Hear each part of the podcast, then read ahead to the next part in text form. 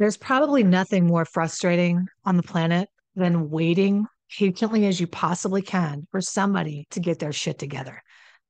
If that's you, you're dealing with an addict or an alcoholic in your life, and you keep looking at them thinking if they could just see the light and turn this thing around, we could actually save our family. If they could see how much love there is, if they could see how much joy there is on the other side, if they could see how much we're all here and they just decided to do something and make a change, then everything's going to be okay. But here's the talk I want to have with you today. And the talk is titled, It's Up to You. Now, you might be hearing that and thinking, well, no shit, Sherlock. Thank you, Captain Obvious. I know it's up to me. It's always been up to me. And there's nothing that's not up to me in this family dynamic. Right. And, and let's talk about that for a minute. When you say it's always been up to me, right, and you can relate to that, what comes to your mind? Cleaning up messes. It's always been up to you to smooth things over. It's always been up to you to keep the peace it's always been up to you to uh, make sure everything's okay, even when it's not okay. It's always up to you, right? The sweeping and smoothing and making sure that everything is copacetic and keeping the peace. But that's not what I'm talking about today. This is not a typical talk. This is what I'm calling a warrior talk. I consider myself a family empowerment warrior. That means that I have dedicated my life's work and mission to helping equip you, people that are impacted by another's addiction, to know exactly what to do to help your family and to help yourself. So the first thing that we need to break down here and this up it's up to you conversation is what is the it that I'm talking about when I say it's up to you?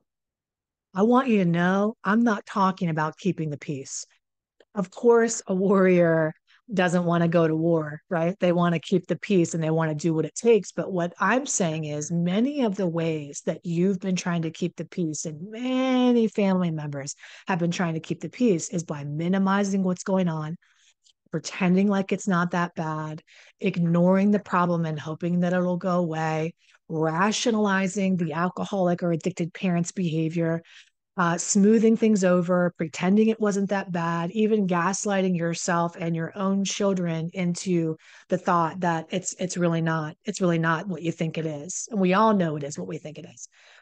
So that's not the it that I'm talking about when I say it's up to you.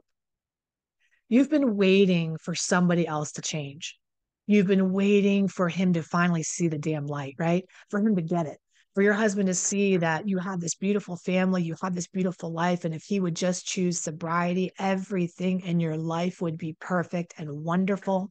You're waiting for the mom to value her children more than she does those pills, to see that you're doing everything you can to keep your family together. And maybe she, she just would pick you instead of picking addiction, that everything would be uh, all right.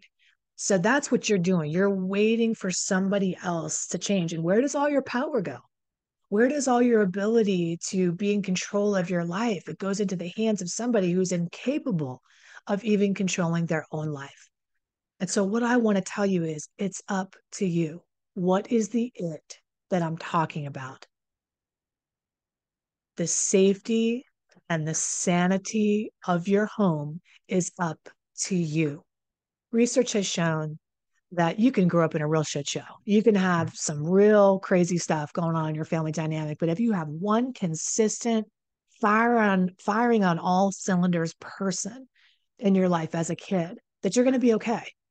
It's not trauma that creates all these problems for us in life. It's feeling alone in our trauma. And when the addict or alcoholic is traumatizing your children and you're joining in that behavior to sweep it under the rug, you're not being there for the children when they're being traumatized. And that's how they feel alone in their trauma. It's up to you.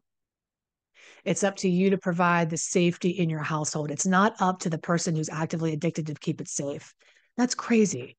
Expecting somebody who is unsafe to keep your family safe is a very definition of insanity. Well, if they would just make better choices, they can't, nobody's home. It's up to you. It's up to you to keep your family safe. How do you do that?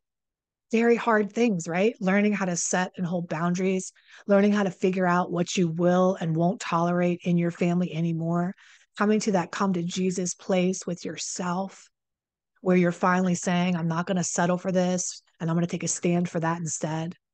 It's up to you. It's up to you to create a safe space in your home. It's not up to that person not drinking on a Tuesday night. It's not up to that person deciding to stay sober today or do a better job. It's up to you. It can't be up to them because they're incapable. You're the healthier one. It's also up to you to be sane. It's up to you. Your mental health and mental well being is your responsibility.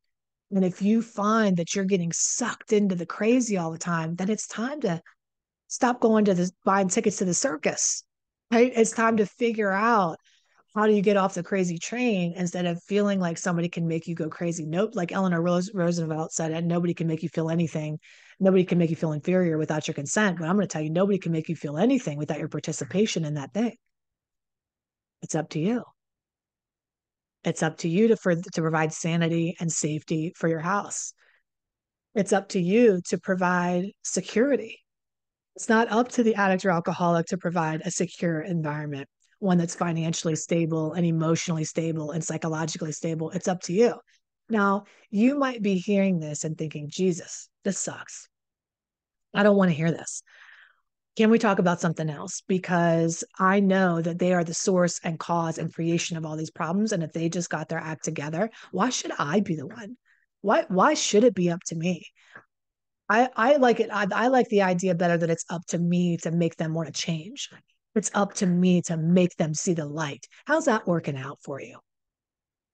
How's all that light holding working? How's all that flashlight shining in somebody's eyes that no that's not home going for you? It's not working. That's not the it that I'm talking about when I say it's up to you.